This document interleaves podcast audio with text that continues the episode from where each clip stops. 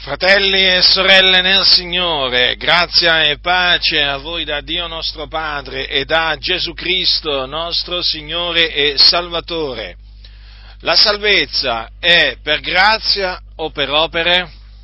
Questa è una domanda molto importante. E quindi la risposta è altrettanto molto importante. È chiaro, qui stiamo parlando della salvezza.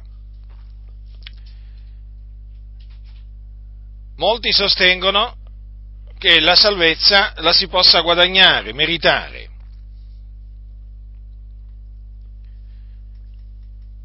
Che cosa dice la Sacra Scrittura in merito? Innanzitutto stabiliamo che cosa intende la parola di Dio per salvezza da che cosa l'uomo deve essere salvato? Ha bisogno di essere salvato. L'uomo ha bisogno di essere salvato dal peccato. Perché? Perché l'uomo senza Cristo è schiavo del peccato. In quanto è scritto che chi commette il peccato è schiavo del peccato, badate bene. Quindi, siccome la, la scrittura dice che tutti hanno peccato, tutti sono schiavi del peccato. Quindi i peccatori hanno bisogno di essere salvati, sono dominati dal peccato, non possono fare a meno di peccare, ne sono schiavi. Uno schiavo non è libero. Uno schiavo ha un padrone che lo domina, che lo signoreggia. L'uomo senza Cristo ha un padrone, che è il peccato, che lo signoreggia. I peccatori dunque sono sotto il peccato, sono schiavi del peccato. E quindi e quindi hanno bisogno di essere salvati dal peccato che li domina. Nel Vangelo scritto da Matteo, uno degli apostoli del Signore Gesù Cristo, troviamo scritto in merito alla nascita di Gesù quanto segue, capitolo 1, versetto 18 dal versetto 18. Or la nascita di Gesù Cristo avvenne in questo modo. Maria, sua madre, era stata promessa sposa a Giuseppe e prima che fossero venuti a stare insieme si trovò incinta per virtù dello Spirito Santo. E Giuseppe, suo marito, essendo uomo giusto e non volendo esporla ad infamia, si propose di lasciarla occultamente ma mentre aveva queste cose nell'animo, ecco che un angelo del Signore gli apparve in sogno dicendo, Giuseppe, figliuol di Davide, non temere di prendere teco Maria, tua moglie, perché ciò che in lei è generato è dallo Spirito Santo. Ed ella partorirà un figliuolo, e tu gli porrai nome Gesù, perché è lui che salverà il suo popolo dai loro peccati. Or tutto ciò avvenne affinché si adempisse quello che era stato detto dal Signore per mezzo del profeta. Ecco, la Vergine sarà incinta e partorirà un figliuolo al quale sarà posto nome Emanuele, che interpretato vuol dire il Dio con noi. E Giuseppe, testatosi dal sonno, fece come l'angelo del Signore gli aveva comandato e prese con sé sua moglie e non la conobbe finché ella non ebbe partorito un figlio e gli pose nome Gesù. Vedete dunque che il nome Gesù che gli fu dato dall'angelo, da questo angelo del Signore che apparve in sogno a Giuseppe, significa, significa Yahweh salva. Yahweh salva, Yahweh è il nome di Dio. Infatti dice, è lui che salverà il suo popolo dai loro peccati, vedete? Dunque, perché dobbiamo sempre partire dal principio, no? per, affinché il quadro sia chiaro, eh, sia completo, non nascono equivoci, non nascono fraintendimenti di, so, di, nessun, di nessun genere. Allora, qui questo angelo disse da parte di Dio, perché gli angeli del Signore parlano da parte di Dio, eseguono i suoi ordini, portano i messaggi, quando devono portare dei messaggi, portano i messaggi che Dio gli affida. Allora, qui, in base alle parole eh, di, questo, di, questo, angelo eh, del Signore, Gesù fu mandato da Dio nel mondo per salvare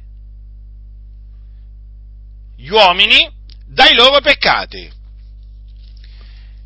Ecco perché l'angelo gli disse che, gli disse a Giuseppe che lui gli doveva mettere nome Gesù, perché Gesù significa Yahweh salva. Quindi nel nome stesso Gesù c'è proprio racchiusa la sua missione, la sua opera di redenzione, perché significa Yahweh salva. Quindi Gesù è il Salvatore. Gesù, lo ripeto, è il Salvatore. Come dirà eh, de, un, un, altro suo apostolo, eh, Giovanni, di nome Giovanni, nella sua prima epistola, e noi abbiamo veduto e testimoniamo che il Padre ha mandato il figliuolo per essere il Salvatore del mondo. Vedete, è tutto confermato. Allora il motivo per cui l'angelo diede proprio questo nome a, eh, a Giuseppe da mettere appunto al fanciullo che sarebbe nato, è perché sarebbe stato lui, Gesù, a salvare il popolo o il suo popolo dai loro peccati. Dunque, vedete? In quel messaggio che la, quell'angelo diede da parte di Dio è incluso quello che Gesù avrebbe fatto e che poi ha fatto e che comunque sta ancora facendo, perché il Signore Gesù ancora salva. Salva gli uomini dai loro peccati.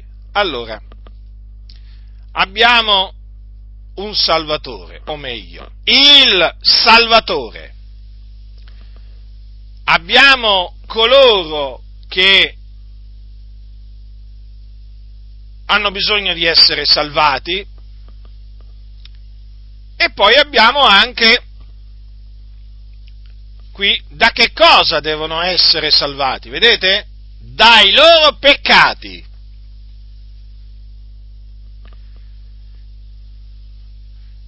È lui che salverà il suo popolo dai loro peccati.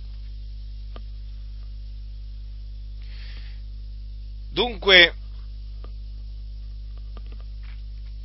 la salvezza è operata da Cristo Gesù, lui è Salvatore.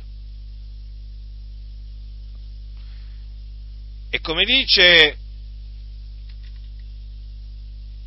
un altro dei suoi apostoli, un altro degli apostoli del Signore, Gesù, di nome Pietro, in nessun altro è la salvezza, poiché non v'è sotto il cielo alcun altro nome che sia stato dato agli uomini per il quale noi abbiamo ad essere salvati. Vedete dunque? Non c'è un altro nome. In nessun altro è la salvezza. Dunque Dio ha mandato il suo figliuolo nel mondo per essere il salvatore del mondo, per salvare il mondo da che cosa? Dal peccato. dalla schiavitù del peccato. Schiavitù del peccato di cui si sente parlare pochissimo oggi, perché il peccato non è un argomento che, diciamo, va per la maggiore. Oggi esiste una predicazione che a sentirla uno dice, ma allora qui Gesù cosa è venuto a fare nel mondo? A salvare il mondo, gli uomini dall'analfabetismo, dalla povertà, dal, dal, dall'inquinamento? Ma Gesù che cosa è venuto a fare in questo mondo? No, perché? Perché dico questo? Perché alcuni presentano un messaggio di salvezza che non ha niente a che fare con il messaggio della salvezza che, eh, diciamo, trasmette la parola di Dio. Perché loro per salvezza intendono un'altra cosa, praticamente gli uomini hanno bisogno di essere salvati dal, chi, dalla, eh, chi dalla schiavitù, ma non dal peccato, eh, dalla schiavitù che c'è in alcune nazioni ancora, chi dall'analfabetismo, eh, eh chi da problemi sociali di vario, di vario genere. Perché viene portato questo fasullo messaggio di salvezza? Ma perché viene presentato un fasullo Vangelo, che è il Vangelo sociale, il Vangelo sociale, che io in altra occasione ho confutato e da cui vi ho messo, eh, vi ho messo in guardia. Eh? Allora, fratelli, le cose sono chiare, secondo quello che dice la scrittura. Gesù salva gli uomini dai loro peccati, per questa ragione Gesù è venuto nel mondo, per questa ragione l'Iddio Onnipotente, il Creatore dei cieli e della terra e, e di tutte le cose che sono in essi, ha mandato il suo figliuolo nel mondo, per salvare il mondo dal peccato, dal peccato. Perché come, come vi ho detto, chi commette il peccato è schiavo del peccato. E quindi fornicatori, omosessuali, effeminati, ladri, ubriachi, idolatri, omicidi, stregoni, avari, oltraggiatori, per fare, eh, per fare alcuni nomi. Gli increduli, pure gli increduli sono schiavi del peccato. Ecco, il Signore è venuto a salvare gli uomini dai loro peccati. Ora, ma questa salvezza si può meritare, si può guadagnare con le proprie opere giuste, con delle opere buone, con delle mortificazioni, con delle rinunzie a livello corporale. Può avvenire ciò. In altre parole, questa salvezza si può ottenere per meriti personali o è gratuita. La parola di Dio dice che la salvezza si ottiene per grazia da Dio e quindi gratuitamente perché? Perché la si ottiene mediante la fede, mediante la fede nel Signore Gesù Cristo, il Figlio di Dio, il Salvatore del mondo, perché Lui è morto sulla croce per i nostri peccati, secondo le scritture, fu seppellito e il terzo giorno risuscitò dai morti, secondo le scritture. E dopo essere risuscitato apparve a molti, facendosi vedere per diversi giorni. Ecco dunque che cosa dice la Sacra Scrittura in merito alla maniera in cui si viene salvati. Gli apostoli del Signore predicavano questo messaggio. cioè che si viene salvati credendo nel Signore Gesù Cristo e quindi per grazia, per grazia. Capitolo 16 degli Atti degli Apostoli, siamo a Filippi. Gli Apostoli Paolo e Sila erano stati messi in prigione ingiustamente dopo essere stati percossi e mentre si trovavano in prigione, a motivo quindi della parola di Dio, a motivo di Cristo, avvenne quanto segue. Ascoltate, è scritto tutto ciò nel capitolo 16 degli Atti degli Apostoli, fratelli e sorelle nel Signore. Capitolo 16, dal versetto 25. Or sulla mezzanotte Paolo e Sila, pregando, cantavano inni a Dio e i carcerati li ascoltavano. Ad un tratto si fece un gran terremoto, talché la prigione fu scossa dalle fondamenta e in quell'istante tutte le porte si apersero, i legami di tutti si sciolsero. Il carceriere destatosi e vedute le porte della prigione aperte, tratta la spada, stava per uccidersi, pensando che i carcerati fossero fuggiti, ma Paolo gridò ad alta voce, non ti fare male alcuno, perché siamo tutti qui. E quegli chiese, chiese, chiese un, un lume, saltò dentro e tutto tremante si gettò ai piedi di Paolo e di Sila e menateli fuori disse, Signori, che debbo io fare per essere salvato? Ed essi risposero, credi nel Signore Gesù e sarai salvato tu e la casa tua. Poi annunziarono la parola del Signore a lui e a tutti coloro che erano in casa sua ed egli preseli in quella stessa ora della notte lavò loro le piaghe e subito fu battezzato lui con tutti i suoi. E menateli su in casa sua apparecchiò loro la tavola e giubilava con tutta la sua casa perché aveva creduto in Dio. Allora quell'uomo eh, quell'uomo fece una domanda. In quei momenti terribili per lui, lui si gettò, dice, tutto tremante ai piedi di Paolo e disse, lei gli fece questa domanda. Che, signori, che debbo io fare per essere salvato? Si rese conto che era perduto, si rese conto che era schiavo del peccato e aveva bisogno di salvezza e sapeva che Paolo e Sila annunciavano la salvezza. Annunciavano la salvezza. Pensate che lo sapeva persino, lo sapeva persino eh, quello spirito maligno che parlava, eh, comunque che, che si usava di quella indovina a, a Filippi.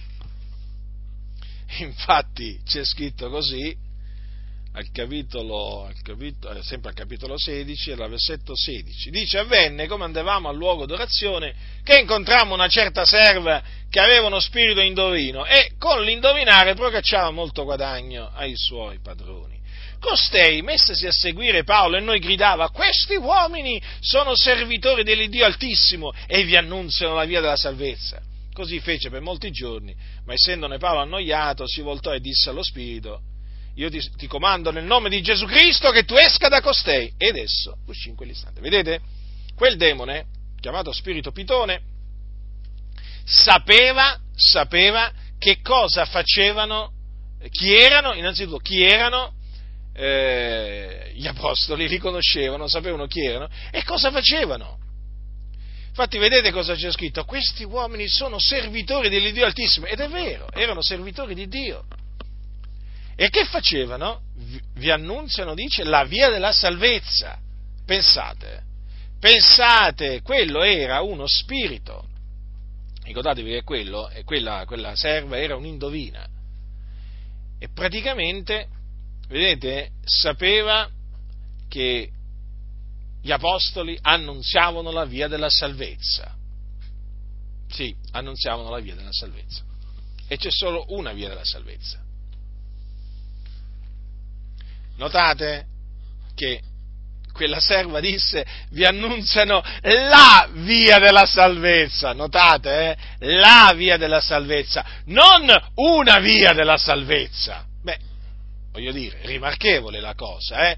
Certo, perché esiste solo una via di salvezza e la via della salvezza è appunto è quella in Cristo Gesù, perché Gesù ha detto io sono la via.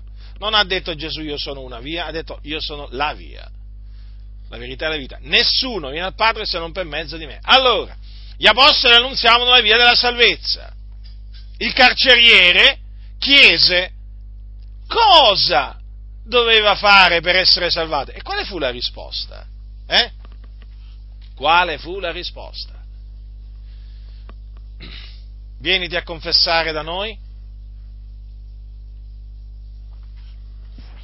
che noi abbiamo ricevuto la potestà di rimettere i peccati agli uomini per riconciliarli con Dio?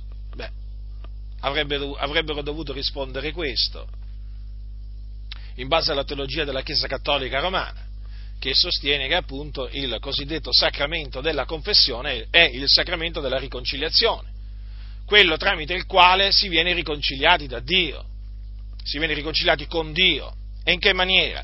Confessando i propri peccati al prete, al parroco, sacerdote, chiamatelo come volete.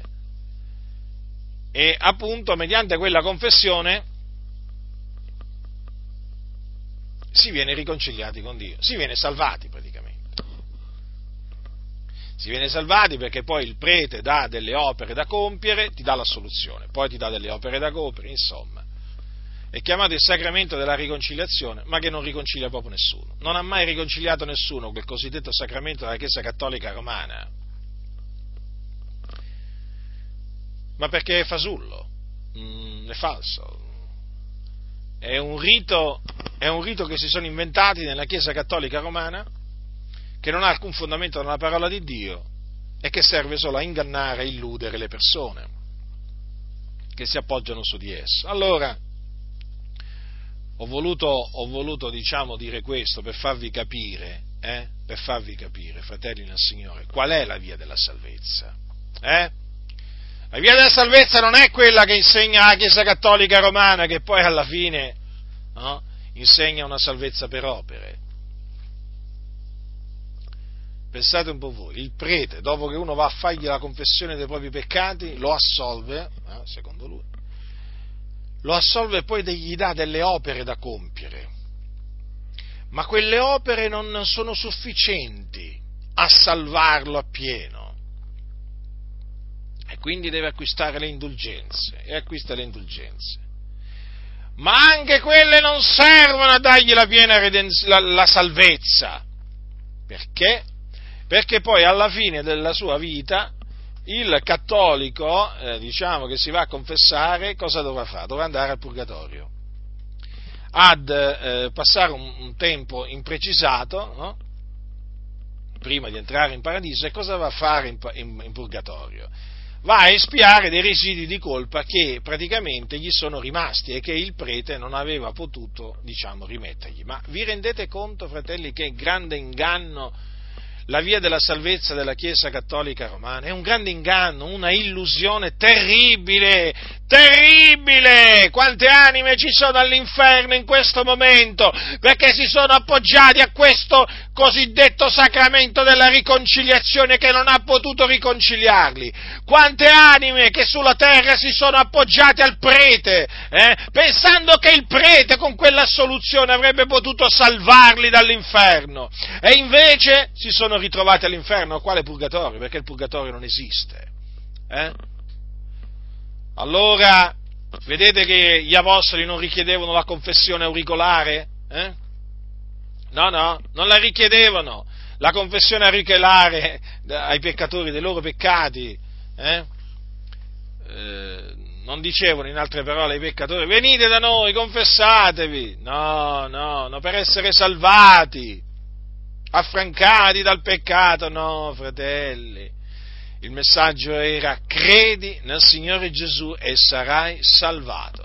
In questo caso gli apostoli dissero a, ehm, a quell'uomo sarai salvato tu e la casa tua. E difatti in, nel, nel, caso del carceriere fu salvato ovviamente lui con tutta la sua casa, proprio tutti furono salvati, come anche poi per esempio anche Cornelio, no? con tutta la sua casa fu salvato, ci sono anche altri casi di persone che sono, salvate, sono state salvate assieme alla loro casa, però non è che eh, diciamo, questo vale in ogni circostanza, perché ci sono anche diciamo, famiglie divise a motivo della fede, tre contro due, due contro tre, d'altronde eh, Gesù è venuto a portare divisione, non è venuto a, met- a mettere pace sulla terra. Eh? Quindi ricordatevi sempre di questo, che no, non necessariamente perché uno crede nel Signore Gesù poi verrà salvata tutta la sua casa. Ci sono casi in cui questo avviene perché così Dio ha prestabilito, ma ci sono altri casi in cui, in cui questo non avverrà mai. Non avverrà mai perché? Perché il Signore ha decretato così. Cioè, la salvezza dipende dal Signore, ricordatevi sempre questo, non è che dipende dall'uomo. Allora la via della salvezza, credi nel Signore Gesù. Quindi per essere salvati bisogna credere nel Signore Gesù Cristo. Ma che cosa bisogna credere? Che lui, che lui era un uomo buono? Che lui era un profeta? Beh, certamente Gesù era buono. Gesù era un profeta, anzi il profeta. Ma non è questo che bisogna credere per essere salvati. Per essere salvati bisogna credere che Gesù Cristo è il figlio di Dio che è morto sulla croce per i nostri peccati, affinché si adempissero le scritture profetiche, che fu seppellito e che il terzo giorno risuscitò dai morti sempre affinché si adempissero le scritture profetiche e poi apparve. Questo significa credere nel Signore Gesù Cristo.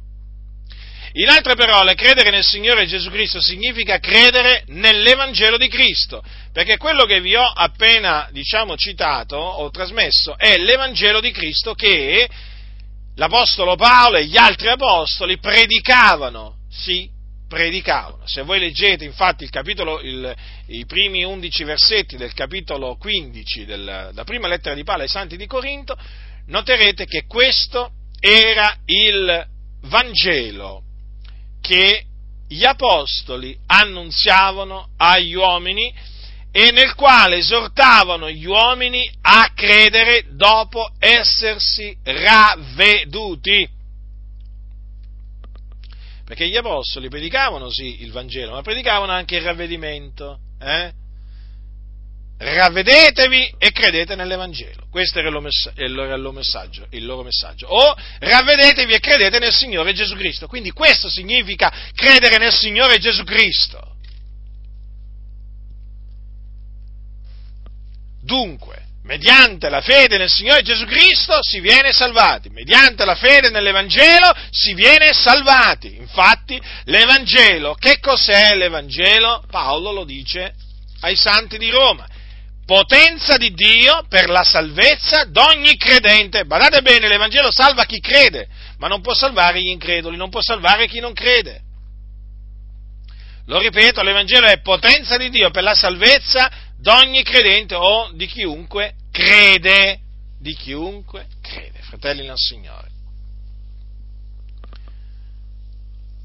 Credi nel Signore Gesù e sarai salvato tu e la casa tua. Dopo vediamo che ehm, fu battezzato immediatamente. Lui con, tutta, con tutti i suoi, eh? il carceriere con tutti i suoi, questo perché perché dopo che, che cre- dopo, eh, che uno ha creduto nel Signore Gesù Cristo deve essere battezzato. Gesù disse andate per tutto il mondo, predicate l'Evangelo ad ogni creatura, chi avrà creduto e sarà stato battezzato sarà salvato, chi non avrà creduto sarà condannato. Quindi il battesimo deve seguire, il battesimo in acqua, per immersione, deve seguire il credere nel Signore Gesù Cristo. Quindi, quando uno viene battezzato in acqua, quando vieni immerso, tuffato nell'acqua, nel nome del Padre, nel nome, del, nel nome del, del Padre, del Figliolo e dello Spirito Santo, è già salvato. E sì, perché appunto si viene salvati mediante la fede nel Signore Gesù Cristo. Questo è importante, eh, fratelli del Signore, perché? Perché ci sono quelli che sostengono che il battesimo in acqua salva. E no, è la fede che salva. Gesù diceva, la tua fede ti ha salvato. Vi ricordate il ladrone sulla croce? Non è che fu battezzato in acqua, però, però fu salvato. Fu salvato perché credette, credette in Gesù. Credette in Gesù. In extremis, ma credette perché Dio naturalmente gli diede di credere. Ecco, questo naturalmente va sempre sottolineato. È Dio che dà di credere. La fede non è qualcosa che viene, viene dall'uomo, la fede viene data da Dio. La fede viene data da Dio, fratelli del Signore. Eh? Nessuno mi inganni, eh? Nessuno mi inganni con parole seducenti, fratelli. La fede viene data da Dio, è Lui che mette in grado gli uomini di credere. Infatti così è scritto, Paolo dice ai santi di Filippi, dice così, a voi è stato dato rispetto a Cristo non soltanto di credere in Lui, ma anche di soffrire per Lui. Notate, gli fu dato di credere in Cristo da chi? Da chi gli fu dato? Da Dio. Peraltro vi ricordo che cosa dice, eh, che cosa dice Paolo eh, ai santi di Roma, ai santi di Roma, quindi a dei credenti. Guardate cosa dice. Questo naturalmente per confermare l'origine della fede, cioè il fatto che la fede viene da Dio. Paolo eh, dice al capitolo 12 dei Romani, dice così, eh, dice così, dice così. Allora, per la grazia che mi è stata data, io dico quindi a ciascuno fra voi che non abbia di sé un concetto più alto di quello che deve avere, ma abbia di sé un concetto sobrio, secondo la misura della fede che Dio ha assegnato a ciascuno. Vedete dunque, fratelli nel Signore? Eh, quindi, quindi la fede viene da Dio. È proprio così. Guardate che cosa dice, eh, che cosa dice eh, Giovanni, capitolo 5. Tutto quello che è nato da Dio vince il mondo e questa è la vittoria che ha vinto il mondo, la nostra fede. Allora, noi abbiamo vinto il mondo in Cristo, ma questa è la vittoria che ha vinto il mondo, la nostra fede, la nostra fede. Ma se dice Giovanni tutto quello che è nato da Dio vince il mondo, allora anche la nostra fede viene da Dio. Infatti procede da Dio. Perché se no un altro apostolo, Pietro, perché lui parla agli eletti in questa maniera? Simon Pietro nella sua seconda epistola, Simon Pietro servitore e apostolo di Gesù Cristo, a quelli che hanno ottenuto una fede preziosa quanto la nostra nella giustizia del nostro Dio e Salvatore Gesù Cristo. Notate che dice a quelli che hanno ottenuto una fede, ottenuto, allora si riceve la fede, sì, si riceve, e da chi? Da Dio. Che hai tu che non l'abbia ricevuto? Quindi vedete? La domanda è sempre quella, che hai tu che non l'abbia ricevuto? Puoi dire che la fede non l'hai ricevuta da Dio? No, non puoi dirlo. Anche la fede l'hai ricevuta da Dio.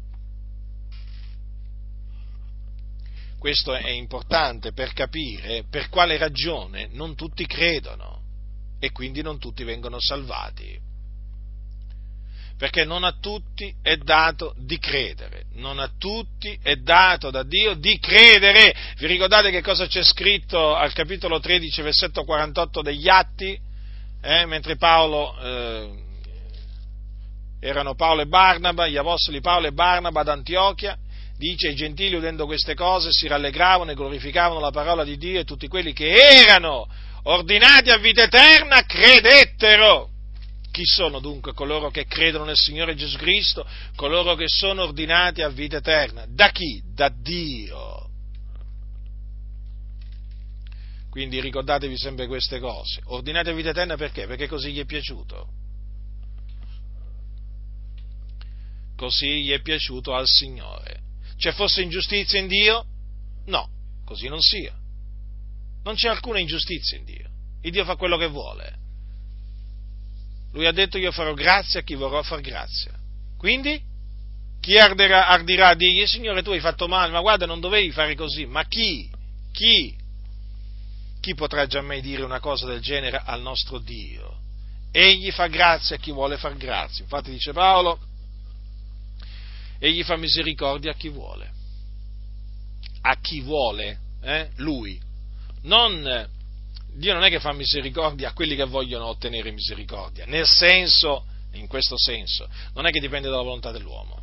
No, no, dipende dalla volontà di Dio. Dio è sovrano, non è l'uomo sovrano, è Dio sovrano, altrimenti il Signore non avrebbe detto farò grazia a chi vorrà far grazia. Non vi pare? Ma solamente un Dio sovrano, un Dio che regna, può dire io farò grazia a chi vorrò far grazia. Allora noi che abbiamo creduto nel Signore Gesù Cristo dobbiamo essere grati a Dio del continuo perché a Lui è piaciuto darci di credere, sì, a lui è piaciuto assegnarci la fede nel figliuolo di Dio per essere salvati, per ottenere grazia. Notate dunque, eh, fratelli del Signore, questo è di fondamentale importanza, capire, capire questo, questo, aspetto della, eh, della, salvezza, è di fondamentale importanza eh, per, per comprendere sia eh, il, fa- il, fatto che eh, la salvezza è per grazia, capito? E sia naturalmente eh, per eh, evitare che l'uomo si inorgoglisca. Eh? Eh sì, perché in questa maniera, una volta che tu vieni salvato, tu non ti puoi inorgoglire. Perché? Perché sai, sai che la la salvezza che hai ottenuto, l'hai ottenuta perché a Dio è piaciuto salvarti non perché tu hai voluto essere salvato da Dio, no, ma perché a Lui è piaciuto salvarti secondo il beneplacito della sua volontà, in quanto il Signore ci ha eletti in Cristo a salvezza fin dal principio, ossia prima della fondazione del mondo. Quindi la salvezza che abbiamo ottenuto, l'abbiamo ottenuta in virtù di un proponimento, di un proposito divino, proprio così, il proponimento dell'elezione di Dio. Noi siamo stati eletti a salvezza, ecco perché siamo salvati. Quindi ecco perché abbiamo creduto. Credi nel Signore Gesù e sarai salvato tu e la casa tua. Ecco, vedete, quelle anime erano state elette a salvezza.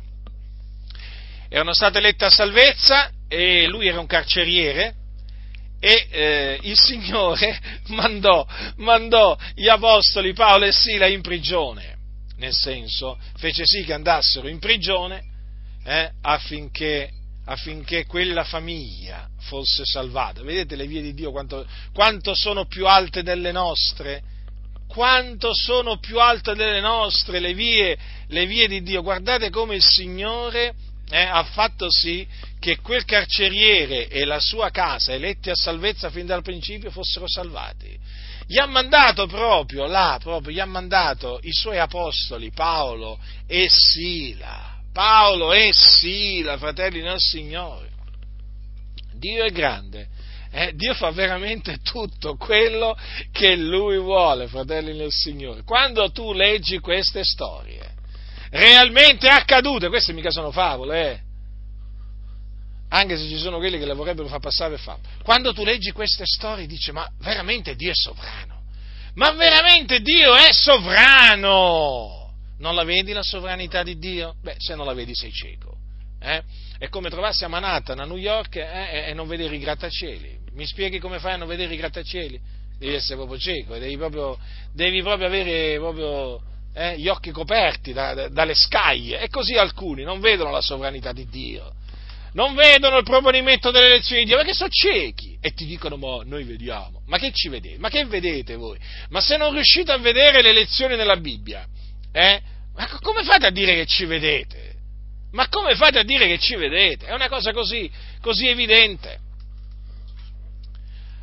Sapete che alcuni, non, molti non leggono la Bibbia? Praticamente quando loro contrastano il proponimento delle elezioni di Dio, sapete perché lo contrastano? Perché hanno sentito parlare contro il proponimento delle elezioni di Dio. Allora ripetono due o tre cose che hanno sentito dire a quegli insensati di quei loro pastori, eh?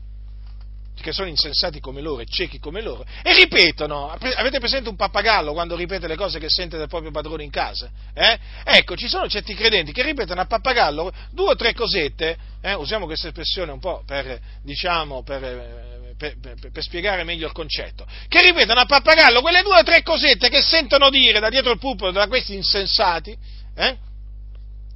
ma non sanno nemmeno loro quello che dicono. Poi quando tu gli prendi la Bibbia, eh, questo libro a loro sconosciuto perché non lo leggono, loro subito ti attaccano, perché non può essere, non può essere quello che, che, che, quello che tu dici è vero. Perché? Ma perché, ma perché il loro pastore, il loro pastore, che ha più valore di quello che sta scritto nella Bibbia, per di quello che dice il pastore loro, eh, ha più valore di quello che sta scritto nella Bibbia, gli ha detto quelle due o tre cosette con le quali ha escluso il proponimento dell'elezione di Dio. Allora, quando noi gli citiamo le scritture, dicono no, no, no, no, non può essere così, perché il mio pastore ha detto così, così e così. Capite? Solamente quelli veramente che vengono graziati dal Signore, che si mettono a investigare le scritture, poi investigandole, allora capiscono che il loro pastore li ha ingannati eh? e allora accettano il proponimento dell'elezione di Dio, come sta succedendo peraltro come sta succedendo un po' dappertutto, eh, sempre più fratelli, anche sorelle, stanno eh, intendendo eh, il proponimento delle elezioni di Dio, lo stanno accettando perché riconoscono che è biblico. Vedete, fratelli del Signore, il proponimento dell'elezione di Dio è di fondamentale importanza per capire che cosa significa che la salvezza è per grazia o che noi siamo stati salvati per grazia. Perché? Perché esso esclude ogni, eh, ogni vanto da parte dell'uomo, ogni merito. Sì, sì, proprio così. Perché? Perché il proponimento dell'elezione di Dio dice chiaramente che non dipende né da chi vuole né da chi corre, ma da Dio che fa misericordia. Quindi affinché l'uomo sia salvato, diciamo, c'è bisogno di un intervento di Dio. Sì, proprio così, di un intervento di Dio, che lo salvi.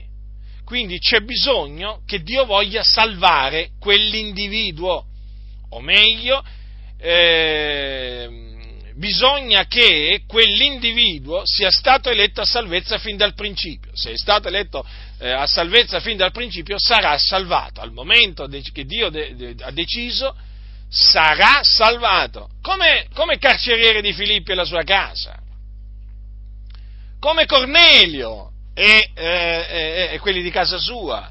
Come Lidia e quelli di casa sua. Vedete, qui c'è proprio... Eh, un, eh, un trio, eh, chiamiamolo così, di, eh, di, eh, di, famiglie. Infatti dice di Lidia dopo che fu battezzata con quelli di casa. Quindi vedete, anche quelli di casa sua fu, eh, anche quelli di casa sua credettero nel Signore. Cornelio e quelli di casa sua credettero, carceriere e quelli di casa sua credettero. Vedete? Famiglie, famiglie intere che che il Signore si è compiaciuto eh, di eh, salvare quando ha voluto Lui, come ha voluto Lui, ma le ha salvate.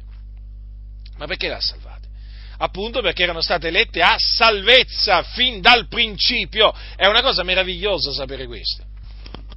Allora, il proponimento dell'elezione di Dio, fratelli del Signore, mette in risalto la grazia di Dio, perché appunto noi siamo stati salvati per grazia, perché la salvezza è per grazia, non è per opere. Allora il proponimento dell'elezione di Dio esalta la grazia di Dio, la esalta, fratelli nel Signore. Infatti noi esaltiamo la grazia di Dio. Noi non esaltiamo noi stessi, noi non esaltiamo, diciamo, un presunto nostro libero arbitrio, eh? eh no, no, no, assolutamente. Noi esaltiamo la grazia di Dio e eh, in questa maniera esaltiamo Dio, perché riconosciamo che Lui ha voluto farci grazia. Dunque la salvezza è per grazia, fratelli nel Signore, sì, proprio così, la salvezza è per grazia. La salvezza che abbiamo ottenuta, l'abbiamo ottenuta per la grazia di Dio, gratuitamente da parte di Dio. Difatti, difatti, Paolo L'Apostolo Paolo, che vi ricordo, apostolo e dottore dei gentili, costituito da Dio, eh, sia apostolo che dottore, pensate, apostolo e dottore dei gentili, e oggi tanti, vogliono, tanti gentili non vogliono ascoltarlo all'apostolo, all'apostolo Paolo, loro preferiscono ascoltare i falsi apostoli. Allora, così è scritto, così è scritto ehm, nella, nell'epistola di Paolo agli Efesini, fratelli, agli Efesini.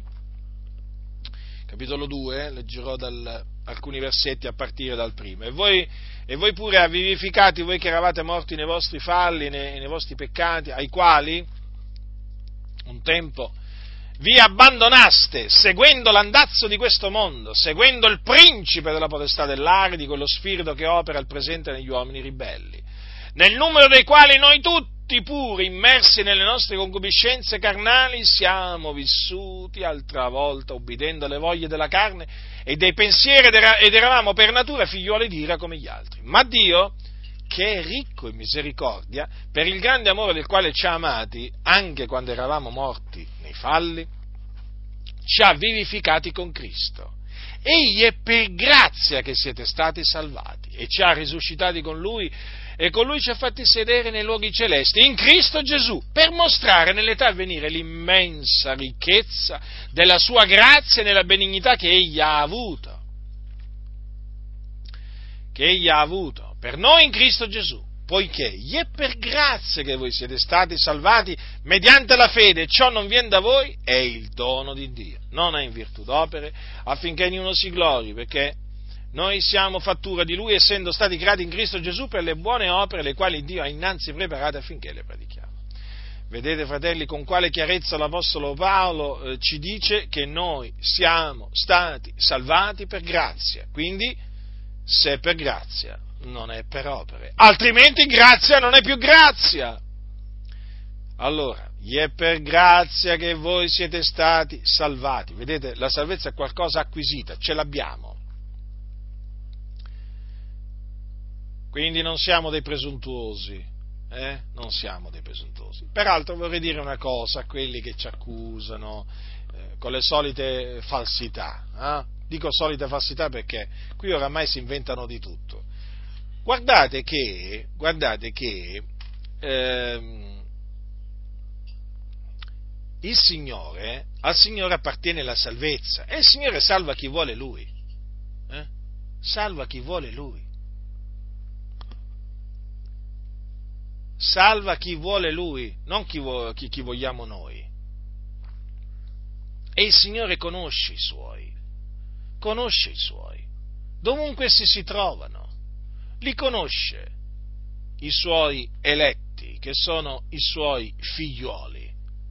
Noi siamo tra coloro che a lui è piaciuto salvare. Siamo tra i salvati, non siamo i soli salvati, nel senso eh, come lo intendono appunto i nostri calunniatori e diffamatori. Eh? perché vogliono far credere che noi andiamo in giro dicendo che siamo noi soli salvati. Eh? Ma chi ha mai detto questo? I salvati sono tutti coloro che, eh, che il Signore si è compiaciuto di salvare. Eh?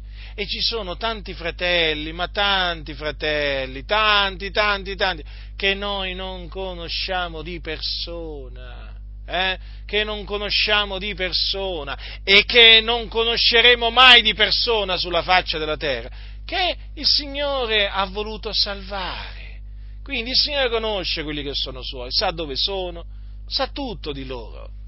No, dico questo perché ci sono sempre quelli che ogni tanto no, ci, accusano, ci accusano di cose di cose, di cose, false, di cose false. Qui se veramente dovrei fare la lista di tutte le accuse false che questi ci lanciano, guardate, c'è da ridere, eh, guardate che c'è da ridere, c'è da ridere, però anche da piangere devo dire, eh, perché veramente, cioè qui si inventano delle cose proprio assurde, proprio, assurde, assurde proprio. Ma comunque, chiudiamo questa, chiudo questa piccola parentesi. Gli è per grazia che voi siete stati salvati mediante la fede e ciò non viene da voi, è il dono di Dio, quindi non è in virtù d'opere. Lo dice l'Apostolo Paolo, che non è in virtù d'opere. Noi non siamo stati salvati in virtù d'opere, fratelli nel Signore, di opere buone o giuste che noi avessimo fatto, no. E sapete questo perché? Affinché nessuno si glori. Il Dio ha stabilito che la salvezza sia per grazia, per togliere all'uomo ogni gloria umana, per per, per impedire all'uomo di appropriarsi eh, della gloria che appartiene solo a Dio. Capite, fratelli del Signore? Ma, vi, ma sapete che se, se, la salvezza fosse per opere, se la salvezza fosse per opera, ma qui veramente quelli che, eh, quelli che diciamo, la otterrebbero, ma sarebbero del continuo a gloriarsi davanti a Dio. Eh? Certo, certo, perché? Perché posso, diciamo, direbbero del continuo che se la sono meritata, che l'hanno comprata, capite? E invece no, e invece no, si viene, si viene, salvati per grazia, mediante la fede in Cristo Gesù, non in virtù d'opera, affinché nessuno si glori. Certo, le opere buone devono seguire la fede, fratelli devono seguire la fede. No? Infatti cosa dice l'Apostolo Paolo? Siamo fattura di Lui, essendo stati creati in Cristo Gesù, per le buone opere. Quindi siamo stati creati in Cristo Gesù per le buone opere affinché le pratichiamo. Vedete, infatti Dio dice, le ha innanzi preparate, anche questo, anche questo va sottolineato. Il Dio ha innanzi preparato le opere buone affinché noi le pratichiamo. Eh? A proposito di questo argomento, quindi della salvezza che è per grazia, voglio leggervi alcune parole dall'epistola di Paolo a Tito. Capitolo 3 di Tito. Ricorda loro che siano soggetti ai magistrati e alle autorità, che siano ubbidienti, pronti a fare ogni opera buona, che non dicano male ad alcuno, che, che non siano contenziosi, che siano benigni, mostrando ogni mansuetudine verso tutti gli uomini, perché anche noi eravamo una volta insensati, ribelli, traviati, servi di varie concupiscenze e voluttà, menanti la vita in malizia ed invidia, odiosi odiantici gli uni gli altri, ma quando la benignità di Dio nostro Salvatore e il suo amore verso gli uomini sono stati manifestati, Egli ci ha salvati non per opere giuste che noi avessimo fatte, ma secondo la sua misericordia, mediante l'avacro della rigenerazione e il rinnovamento dello Spirito Santo che Egli ha copiosamente sparso su noi per mezzo di Gesù Cristo, nostro Salvatore, affinché, giustificati per la sua grazia, noi fossimo fatti eredi secondo la speranza della vita eterna. Quindi vedete, fratelli, noi siamo stati salvati. Eravamo anche noi schiavi del peccato, vedete? Mm? Eravamo insensati, ribelli, traviati, servi di varie concupiscenze e voluttà, menanti la vita in malizia, invidia, odiosi, odiantici gli uni gli altri, eh? Ma quanto eravamo malvagi, eh, fratelli nel Signore? Eravamo malvagi noi, eravamo malvagi, insensati proprio, eh? Come ha detto l'Apostolo Paolo ai santi ai santi, degli, ai santi di Efeso eravamo per natura figlioli di ira, come gli altri. Ecco che cosa eravamo noi. Ecco che cosa eravamo noi quando servivamo il peccato, quando eravamo schiavi del peccato. Ma è arrivato il giorno eh, che il Signore ci ha salvati. È arrivato il giorno che il Signore ci ha salvati ma ci ha salvati non per opere giuste, fratelli, che noi avessimo fatto, ma secondo la sua misericordia. Vedete dunque? La salvezza che noi abbiamo ottenuto si basa sulla misericordia di Dio, sulla misericordia di Dio. Ricordatevi che Egli fa misericordia a chi vuole Lui. E allora, che diremo noi? Diremo, Signore, grazie. Signore, grazie perché hai voluto, hai voluto salvarci appunto, perché dobbiamo ringraziarlo il Signore? Perché Lui ci ha voluto salvare. Cioè, non è che possiamo metterci a dire, Signore, ti ringrazio perché io ho voluto essere salvato. Ma che, che senso ha? Cioè, che senso avrebbe fare un ringraziamento del genere? Non ha senso, no? È una contraddizione palese. Noi ringraziamo Dio proprio perché Lui ha voluto farci grazia, fratelli del Signore. È proprio così, ma è la verità, sapete? Ci sono alcuni che continuano a dire, ma sono io che ho voluto essere salvato, ma loro lo possono gridare proprio quanto vogliono, è una menzogna. È una menzogna perché la Bibbia, che è la parola di Dio, è verità. Che cosa dice la scrittura? Cosa dice la scrittura? A noi interessa quello che dice la Sacra Scrittura. Eh? Dice dice così, non dipende dunque né da chi vuole né da chi corre, ma da Dio che fa misericordia. Dico, ma più chiaro di così? Ma cosa ci deve essere scritto nella Bibbia? Io talvolta dico, ma non sono abbastanza chiari questi passi. Quando Dio dice a Mosè, farò grazia a chi vorrà far grazia, dico io, ma più chiaro di così, più chiaro di così, ma non è sufficiente. Ma non è sufficiente per i contenziosi eh? per i contenziosi, sì, perché questi sono contenziosi. Ah, ma non è così, perché altrimenti Dio è ingiusto, eh? ah, il Dio sarebbe un Dio, un Dio ingiusto. Addirittura poi, non vi, cioè, questi veramente si mettono poi a offendere Dio in tante maniere.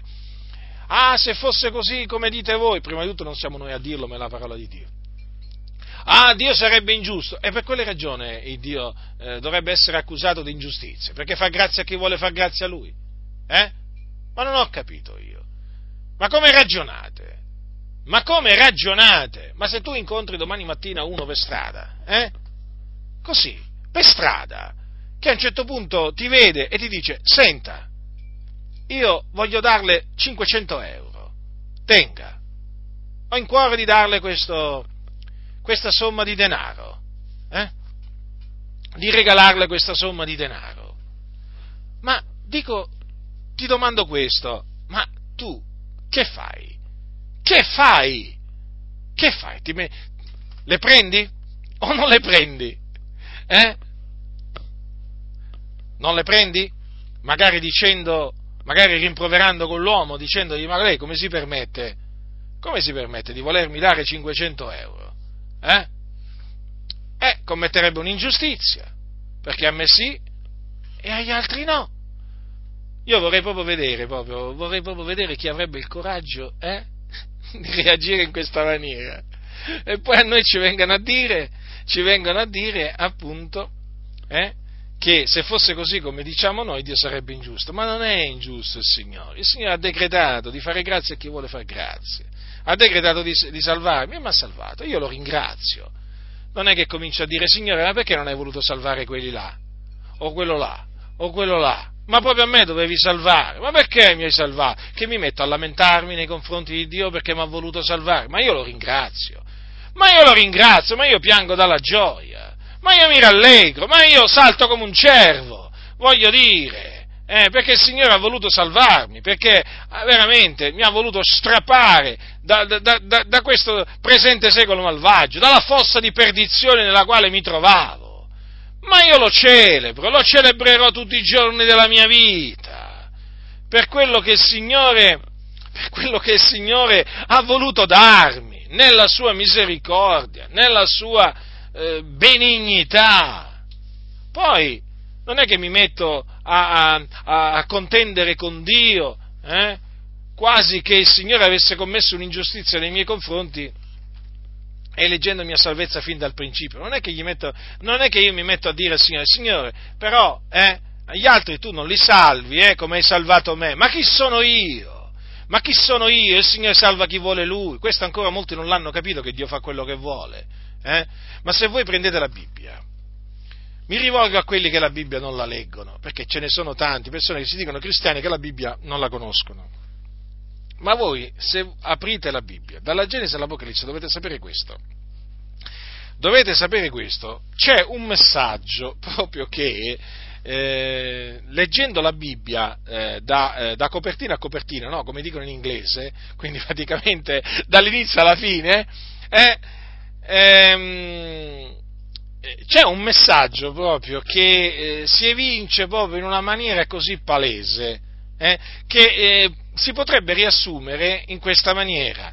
Dio fa tutto ciò che gli piace. Ecco, proprio dalla Genesi all'Apocalisse eh, la Sacra Scrittura ci insegna eh, che Dio fa tutto ciò che gli piace e anche in merito alla salvezza il Dio fa tutto ciò che gli piace. Vi ricordate quello che disse un giorno Gesù quando, quando giubilò per lo Spirito, per lo Spirito Santo? Eh? Guardate che cosa c'è scritto.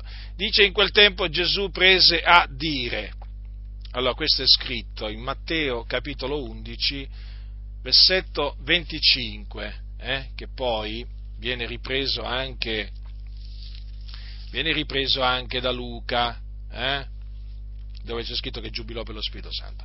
Allora, in quel tempo Gesù prese a dire, io ti rendo lode, o Padre, Signore del cielo e della terra, perché hai nascoste queste cose ai savi, agli intelligenti e le hai rivelate ai piccoli fanciulli. Sì, Padre, perché così ti è piaciuto. Vedete che Gesù riconosceva la sovranità di Dio. Questa espressione, sì, Padre, perché così ti è piaciuto. Vedete? Allora, voglio dire, anche noi dobbiamo eh, lodare il Signore, ringraziarlo per eh, averci voluto salvare, perché così gli è piaciuto. Bisogna imparare a dire veramente questo, eh? Sì, Padre, perché così ti è piaciuto. Ma molti ancora non hanno capito, non hanno capito che se una cosa non piace a Dio, di farla, non la fa il Signore. Il Dio fa tutto ciò che gli piace, capite? Lo so, questo è un argomento naturalmente che, eh, che disturba, disturba molti, ma chi è che, questo argomento chi è che va a disturbare? Quelli praticamente che al centro di tutto mettono l'uomo e la sua volontà. Eh? Eh, questi, questi si sentono profondamente disturbati dal proponimento dell'elezione di Dio, ma perché il proponimento dell'elezione di Dio praticamente mette al centro di tutto Dio e la sua volontà. E allora è evidente che quelli che mettono l'uomo e la sua volontà al centro eh, si trovano in disaccordo col messaggio biblico. Proprio non sono due messaggi che possono andare d'accordo. Alcuni arrivano a dire no, vabbè, ma noi, la, noi le, le, nostre due posizioni eh, sono, diciamo, accor- si accordano. Eh? Praticamente cosa ti dicono? loro ti dicono, vabbè abbiamo ragione tutte e due. No, no, non abbiamo ragione per niente tutte e due. Noi abbiamo ragione, voi avete torto. Ma perché voi andate contro, andate contro quello che sta scritto. Eh sì, eh sì. Non sono due facce della stessa medaglia come voi volete far credere. No, no, nella maniera più assoluta. Quello che dite voi va apertamente contro la verità, perché voi dite che dipende dall'uomo. La salvezza voi dite che dipende dalla volontà dell'uomo, praticamente voi dite che è l'uomo che permette a Dio di salvarlo, capite? E eh no, non è così, non è l'uomo che permette a Dio di salvarlo, è Dio che decreta di salvare l'uomo e quindi gli fa forza e lo vince, lo persuade, lui si lascia persuadere. Ma dico io, ma Saulo da Tarso vi dice qualcosa? Eh? Che cosa vi dice Saulo da Tarso? Che cosa vi dice Saulo da Tarso? Fu lui a voler essere salvato? Eh? Ma non mi risulta. A me non risulta. A noi non ci risulta.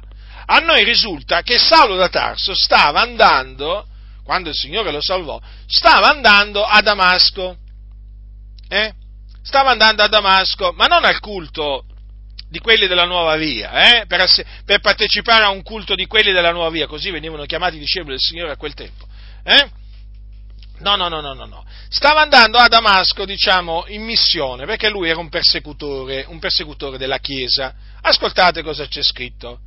Or Saulo, tuttora aspirante minacce e strage contro i discepoli del Signore, venne al sommo sacerdote e gli chiese delle lettere per le sinagoghe di Damasco, affinché se ne trovasse di quelli che seguivano la nuova via, uomini e donne, li potesse menare legati a Gerusalemme. E mentre era in cammino, avvenne che avvicinandosi a Damasco, di subito una luce dal cielo gli sfolgorò d'intorno.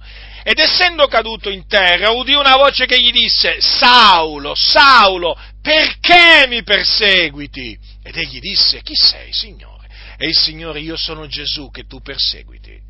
Ma levati, entra nella città e ti sarà detto ciò che devi fare. Ma ditemi una cosa, voi che mettete al centro l'uomo e la volontà dell'uomo, il, cosiddetto libero arbitrio, fatemi capire una cosa, ma secondo voi questa è la testimonianza di un uomo che voleva essere salvato? Eh? A me, o che voleva credere in Gesù? A me non pare proprio lui stava andando a, eh, a perseguitare i santi, lui aveva un odio, lui, lui odiava i santi, lui odiava il nome di Gesù. Lo sapete che Paolo odiava il nome di Gesù? eh, Saulo, Saulo eh, chiamato poi Paolo, sapete che odiava Gesù, eh, Saulo? E sapete che se odiava Gesù, odiava anche il Padre? Quindi? Quindi? Ecco perché disse, ecco perché poi dirà l'Apostolo Paolo, eh? Ecco perché l'Apostolo Paolo dirà poi a Timoteo, Certo è questa parola degna di essere pienamente accettata che Cristo Gesù è venuto nel mondo per salvare i peccatori, dei quali io sono il primo. Eh? Saulo odiava Gesù, odiava la fede in Gesù, cercava di distruggere la fede in Gesù, cercava di distruggere la Chiesa di Cristo Gesù. Ecco perché Gesù gli disse, io sono Gesù che tu perseguiti. E prima gli aveva detto, gli aveva fatto questa domanda a Saulo, Saulo, perché mi perseguiti? Eh? E allora? Però che cosa avvenne in quel giorno? Avvenne che il Signore gli apparve. Ma perché? Ma perché gli apparve? Per salvarlo.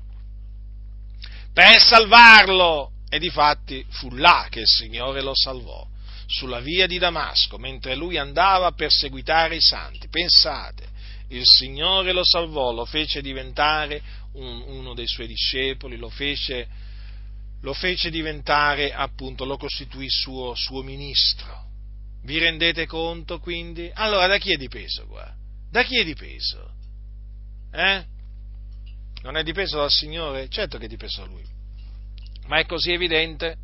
Non dipende dunque né da chi corre né da chi vuole, ma da Dio che fa misericordia. Le ha dette Paolo queste, queste parole? Eh? E allora lui le aveva sperimentate, lui aveva sperimentato che non era dipeso da lui, eh, ma era dipeso dal Signore, fratelli del Signore, dalla misericordia di Dio. Vedete? Il Signore volle salvare Saulo da Tarso, lo aveva eletto a salvezza, lo aveva eletto a salvezza. Certo, fu un evento grandioso, eh? la conversione di Saulo fu un evento grandioso. Pensate, pensate che quando giunse a Gerusalemme, la scrittura dice, tentava ad unirsi ai discepoli, ma tutti lo temevano non credendo che egli fosse un discepolo. Ma vi rendete conto? Eh? Ma vi rendete conto? Guardate che Saulo, prima di convertirsi, eh, era un persecutore della Chiesa estremamente zelante, zelante, aveva fatto mettere in carcere tanti fra- nostri fratelli. Quando erano messi a morte dava, aveva dato il suo voto. Era un fiero persecutore della Chiesa. E infatti guardate come sono rimasti, dice tutti lo temevano non credendo che egli fosse un discepolo. Chissà cosa hanno pensato che fingeva, che fosse un infiltrato. Insomma, una cosa è certa, lo temevano perché non credevano che fosse un discepolo. Pensate a quello che era stato Paolo, Saulo. Ma Barnaba, presolo con sé, lo menò agli apostoli e raccontò loro come per cammino aveva veduto il Signore e il Signore gli aveva parlato e come in Damasco aveva predicato con franchezza nel nome di Gesù. Da allora Saulo andava e veniva con loro in Gerusalemme e predicava con franchezza nel nome del Signore. Vedete dunque, ci fu bisogno che Barnaba eh, lo prendesse con sé a Saulo e lo menasse dagli apostoli e gli raccontasse come erano andate le cose. E allora, e allora, vi rendete conto che fu il Signore a fare forza a Saulo, a vincerlo proprio?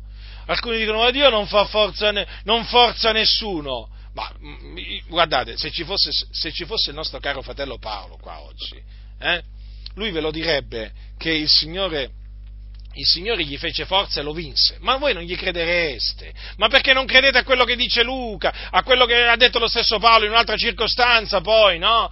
Eh, con la sua stessa bocca, voglio dire, voi non ci credereste, ma voi potreste avere l'Apostolo Paolo davanti, non ci credereste, non ci credereste. Eh? Lui vi direbbe il Signore mi ha fatto forza e mi ha vinto. Non ci credereste, ma perché voi rifiutate di credere a quello che sta scritto? A quello che sta scritto, vi dà fastidio quello che sta scritto, perché annulla, annulla ogni vanto dell'uomo, ogni gloria umana, eh, prende l'uomo e lo abbassa, lo scaraventa a terra, ecco perché voi detestate quello che sta scritto. Alcuni arrivano a dire che il Signore salvò Saulo perché amava il Dio in cuor suo, ma perché? Ma vi rendete conto? Come? Come Saulo amava il Dio in cuor suo? Ma allora Gesù perché gli ha detto Eh? Saulo, Saulo, perché mi perseguiti? Eh? Voglio dire, è evidente che Saulo non amava Gesù e quindi non amava nemmeno Dio. Certo, lui pensava di servire Dio, ma non stava servendo Dio, fratelli, fratelli nel Signore.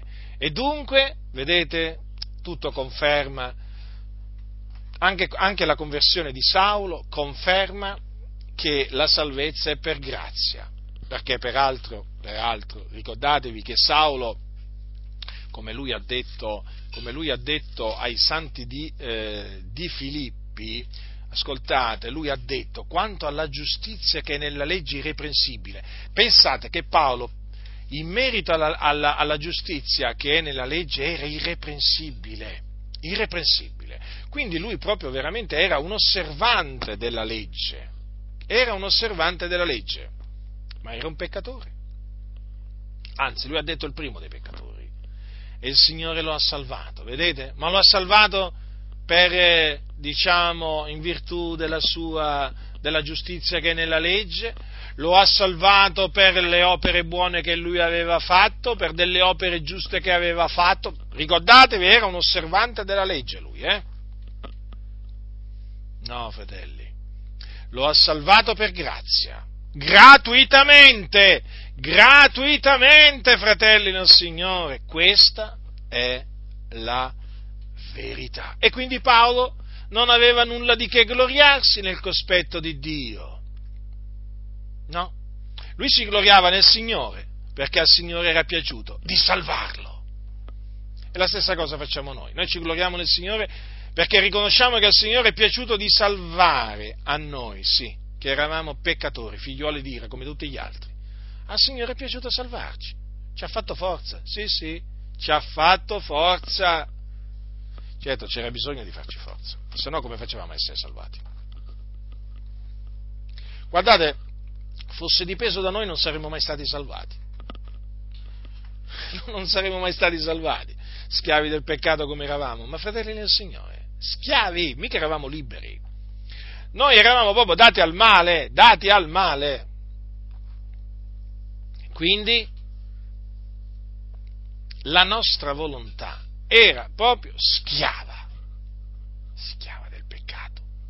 Abbiamo veramente avuto bisogno che il Signore venisse a noi, ci facesse forza, spezzasse le catene e ci tirasse fuori da dove eravamo, eh?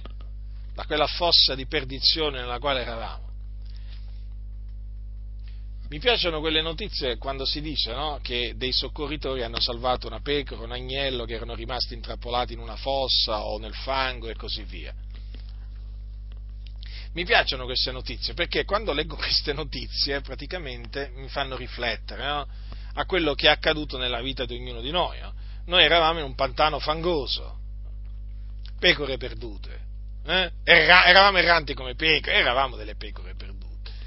Però al sommo pastore è piaciuto salvarci, è venuto, ci ha afferrati, perché noi non potevamo uscire dal pantano fangoso con le nostre forze, con la nostra volontà. Ma avete mai visto una pecora voi immersa nel fango? Ma quella non esce mai da lì se qualcuno non viene là e la, non va là e la, la afferra e la tira fuori.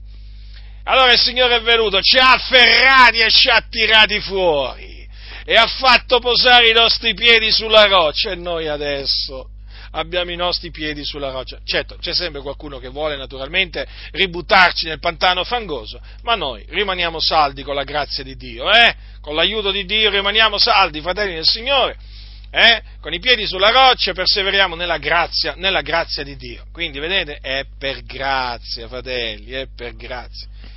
Perché proprio è gratuita la, è gratuita la salvezza, non è per opere non è per opere, non è per... ma l'esempio di Saulo, io dico, è un esempio, diciamo, formidabile, vorrei dire, no?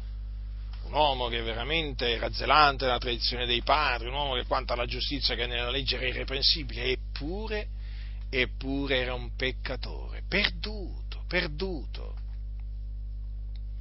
Vi ricordate Cornelio? Qualcuno dirà perché cosa c'entra Cornelio adesso? C'entra, c'entra. Perché anche Cornelio eh, era un uomo tutto sommato che faceva del bene, eh, ma non era ancora salvato. Infatti dice che era pio, temente Dio con tutta la sua casa e faceva molte elemosine al popolo e pregava Dio del continuo. Ora, nulla da eccepire qua. Eh, cosa vuoi dire? Lo dice la Bibbia. Lui era un uomo temente Dio. Temeva Dio. Notate. Era un centurione, eh? Capitolo 10 degli Atti, potete leggere queste parole nei primi versetti del capitolo 10. Dice così, faceva molte elemosine, insomma, questo era un uomo veramente che temeva il Dio, perché faceva molte elemosine al popolo, quindi dava ai bisognosi, faceva par- pa- parte dei suoi averi, dei suoi beni a chi era nel bisogno. Dice faceva molte elemosine, molte, non poche, molte, e pregava Dio del continuo. Però non era salvato. Sono ridicoli, assurdi, quelli che dicono che Cornelio era già salvato, ma se fosse stato già salvato, ma che bisogno c'era che il Signore poi, diciamo, gli mandasse un angelo eh, per dirgli di eh, mandare a chiamare Simone che gli avrebbe parlato di cose per le quali sarebbe salvato, stato salvato lui e la casa sua. Infatti, queste sono le parole che fanno capire che lui era perduto ancora. Quantunque faceva molte elemosine, pregava Dio del continuo e temeva Dio. Ascoltate, quando Pietro raccontò quello che era avvenuto, perché lui dovette dare delle spiegazioni, no? sul perché si era recato da dei gentili. Allora, ehm, allora eh, dovette dare queste spiegazioni a quelli della circoncisione, no? che si erano messi a questionare con lui dopo che avevano saputo che lui era stato là da dei gentili. Allora, dice così lui, eh, Pietro, nel raccontare come erano andate le cose, a un certo punto dice così di Cornelio, egli ci raccontò come aveva veduto l'angelo che si era presentato in casa sua e gli aveva detto manda Ioppe fa chiamare Simone, soprannominato Pietro, il quale ti parlerà di cose per le quali sarai salvato tu e tutta la casa tua. Notate, quindi, cosa significa? Cosa significa questo? Che era ancora uno schiavo, uno schiavo del peccato, era ancora perduto, non era ancora salvato. Prima che Pietro udisse eh, la predicazione dell'Evangelo, era perduto, era un peccatore un figliolo di Ira come tutti gli altri. È così, fratelli. Ma perché se no non avrebbero senso queste parole no? dell'angelo. Dice così, il quale ti parlerà di cose per le quali sarai salvato tu e tutta la casa sua. Quindi non era, non era, già salvato, sarebbe stato salvato. E infatti questo è quello che avvenne. Dunque, fu salvato mediante la fede nell'Evangelo, perché poi Pietro andò là e gli annunziò l'Evangelo della grazia. Eh? Non fu salvato per le sue molte elemosine, non fu salvato perché lui pregava il Dio del continuo. No, no, no, no, fratelli del Signore. Fu salvato per la grazia di Dio mediante la fede in Cristo Gesù. Vedete dunque? Vedete come la, la Sacra Scrittura la Sacra Scrittura dice veramente molto chiaramente eh, che siamo stati salvati per grazia. E quindi, e quindi la salvezza è per grazia, non è per opere. No, non è per opere, fratelli. Allora, questa salvezza grande che noi abbiamo ricevuto, per la grazia di Dio, conserviamola, fratelli, conserviamola fino alla fine perseverando nella grazia di Dio, perché dobbiamo perseverare nella grazia di Dio. Eh? E, badate bene, e badate bene che eh, essere sotto la grazia, perché noi siamo sotto la grazia, essendo stati graziati dal Signore, eh, essere sotto la grazia non significa mica che, possiamo, significa mica che possiamo comportarci come vogliamo noi, eh? No, fratelli, state attenti, perché è vero che noi non siamo sotto la legge ma sotto la grazia, eh? ma non è che siamo senza legge riguardo a Dio, perché siamo pur sempre sotto la legge di Cristo. La legge di Cristo è fatta di comandamenti, eh? tra questi comandamenti ci sono quelli che hanno dato gli apostoli, quindi perseverare nella grazia di Dio significa eh? certamente continuare a credere nel Signore Gesù Cristo, Ovvio questo, no? Per rimanere sotto la grazia. Però senza pensare, accompagnando naturalmente il nostro credere con delle opere buone e con una condotta santa. Certo, con una condotta santa, State molto attenti, state molto attenti a quelli che hanno trasformato la grazia in dissolutezza e che infatti, infatti incoraggiano le anime a peccare. Guardatevi, sono dei serpenti, sono dei serpenti velenosi che si sono insinuati in mezzo alla Chiesa e che diffondono il loro micidiale veleno. Eh? State molto attenti, fratelli del Signore. Quindi la salvezza è per grazia, non è per opere, affinché nessuno si glori.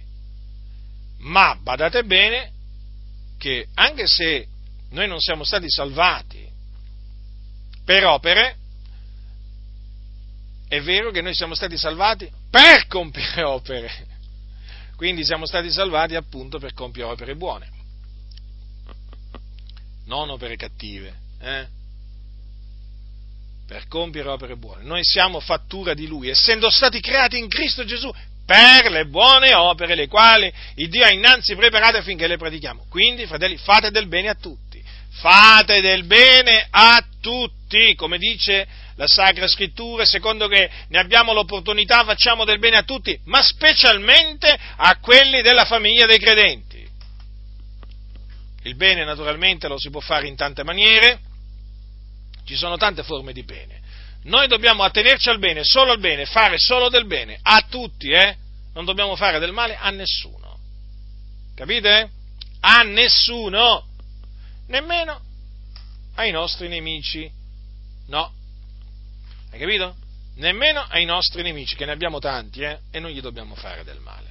Noi dobbiamo cercare il bene dei nostri, ehm, dei nostri nemici. Loro cercano il nostro male, lo sappiamo, però noi dobbiamo cercare il loro, il loro bene e dobbiamo veramente sempre chiedere a Dio la forza, la forza per sopportare, eh? per sopportare le sofferenze che siamo chiamati a, soppor- a, diciamo, a, a soffrire, a patire per amore del suo nome. Quindi non siamo stati salvati per opere, perché la salvezza non è per opere affinché nessuno si glori, però siamo stati salvati per compiere opere buone. Quindi, quando ci ricordiamo di essere stati salvati per grazia, e lo dobbiamo fare sempre, ricordiamoci anche che siamo, siamo anche fattura di Lui, come dice la Sacra Scrittura. Essendo stati creati in Cristo Gesù per le opere buone, le quali Dio ha innanzi preparate affinché le pratichiamo. Perché insisto su questo? Perché non voglio che, eh, esaltando la grazia di Dio, come è giusto che si debba fare, poi uno si dimentica di compiere il bene eh, che è chiamato a fare. Che uno si dimentichi, non voglio che uno si dimentichi che eh, deve compiere opere buone, perché ricordatevi quello che dice l'Apostolo Paolo a Tito, eh, voglio leggervi anche queste parole, dice così che il Signore allora, Gesù Cristo ha dato a se stesso per noi affinché riscattarci da ogni iniquità e di purificarsi un popolo suo proprio, zelante nelle opere buone. Notate, zelante nelle opere buone. Ecco che cosa noi dobbiamo essere, zelanti nelle opere buone, affinché il nome di Dio sia glorificato in noi, per mezzo di noi, perché noi questo desideriamo, che il nome di Dio sia glorificato tramite noi.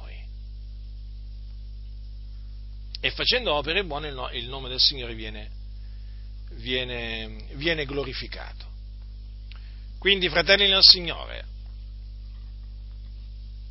la salvezza è per grazia, non è per opere, affinché nessuno si glori. Noi siamo chiamati a gloriarci, ma nel Signore, e difatti è questo che facciamo. Ci gloriamo nel Signore perché siamo stati salvati per grazia. Eh? Siamo stati salvati per grazia. Questo dice la Sacra Scrittura. E noi ringraziamo il Signore, lo celebriamo, lo glorifichiamo per questo, perché ci ha veramente dato questa grande salvezza gratuitamente sì, proprio così, gratuitamente, fratelli nel Signore, gratuitamente, una cosa meravigliosa questa. Onoriamo il Dio, temiamolo tutti i giorni della nostra vita che ci rimangono veramente su questa terra. La grazia del Signore nostro Gesù Cristo sia con tutti coloro che lo amano con purità incorrottibile.